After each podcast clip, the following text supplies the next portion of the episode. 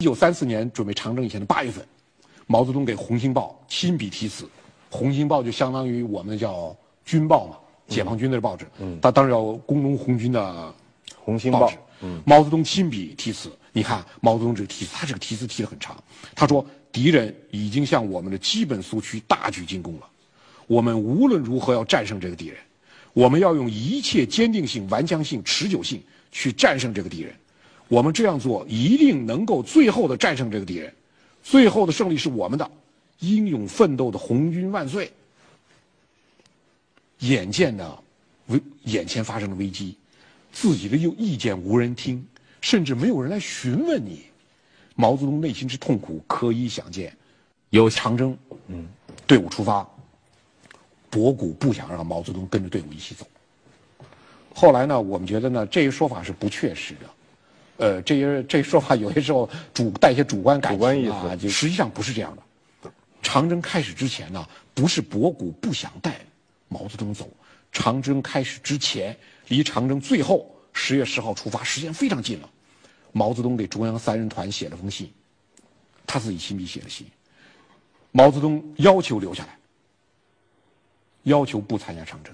毛泽东讲，他和一军一军团的一部分同志谈过了，和九军团的一部分同志谈过了，他们都愿意留下来，坚持斗争。然后最后呢，我们在中央苏区坚持斗争，最后欢迎中央局返回中央苏区，就我搞更大的局面，欢迎你们回来。毛泽东写了封信，他想留下来。博古看完信以后呢，博古觉得不知道怎么办好。 博古毕竟年轻啊，博古当时才不到三十岁，二十几岁。嗯，周恩来坚决不同意。周恩来就是看到信之后，第二天早上，周恩来带上警卫员，冒着小雨，穿着蓑衣，戴着斗笠，骑着马到于都。当时，呃，毛泽东生了场大病，在于都养病，病刚好，到于都去看他，劝毛泽东。第三天，周恩来回来了，博古问怎么样？ 周恩来只对博古讲了一句话，他同意随队转移了，就这一句话。我们说呢，这一句话分量极其重大，没有多余的话，就这一句话，分量极其重大。讲这句话的时候，离红军长征出发不到十天，毛泽东与周恩来当天晚上到底都谈了什么？就谈了一天，一直谈到半夜。今天已经没有人能够解这个谜了，毛泽东、周恩来都。 去世了，没有人能解开这个谜。但是呢，我们可以看，就当时的几个跟着周恩来去的警卫员，他们后来回忆，嗯，说谈话一直持续到深夜，嗯，而且呢，进去送水的警卫员都是倒完水马上出去，倒完水赶紧走，你一倒水谈话停止，倒倒完水走了开始谈话，警卫员都不能停。四个警卫员在外面一直站到带不断的下小雨。 戴着斗笠，穿着蓑衣，一直站到半夜。那一个夜晚也是决定中国命运的一个夜晚。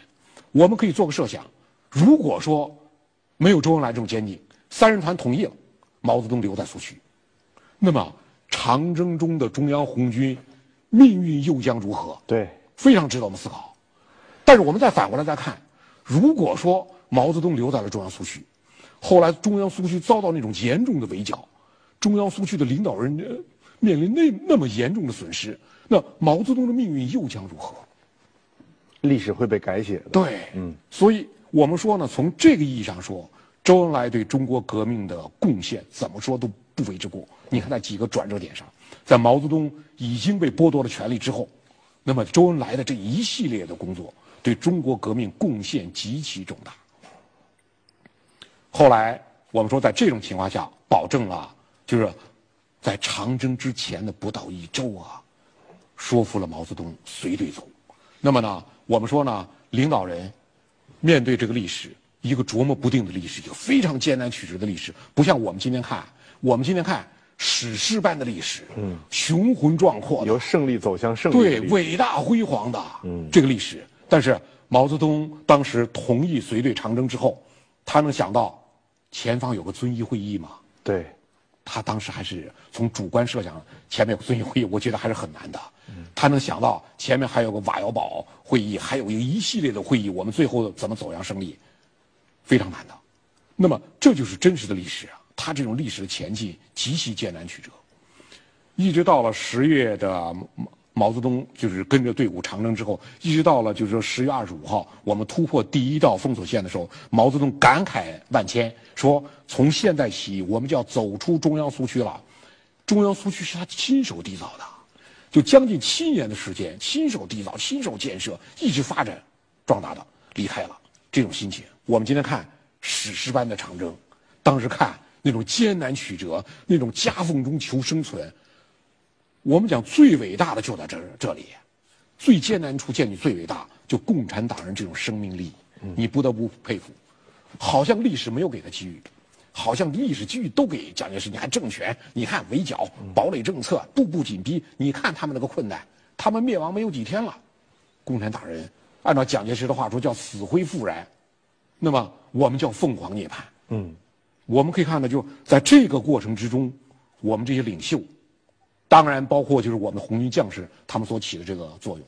你说毛泽东是这样，周恩来也是这样。周恩来后来指责他他的人那么多，说周恩来组织红军长征带了过多的辎重，太庞大的队伍，那么多的后勤，男的、女的、老的、少的都跟着一起走。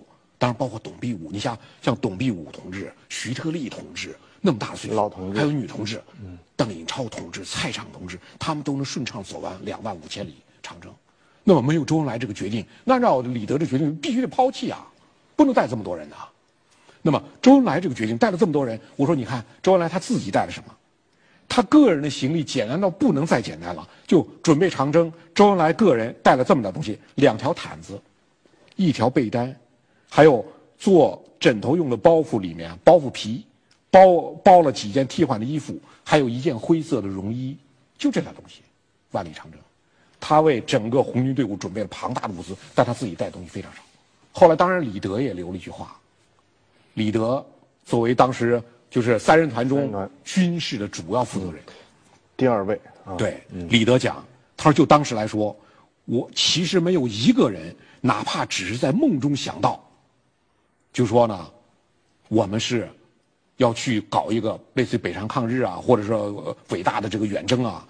他说呢，我们当时就是突围。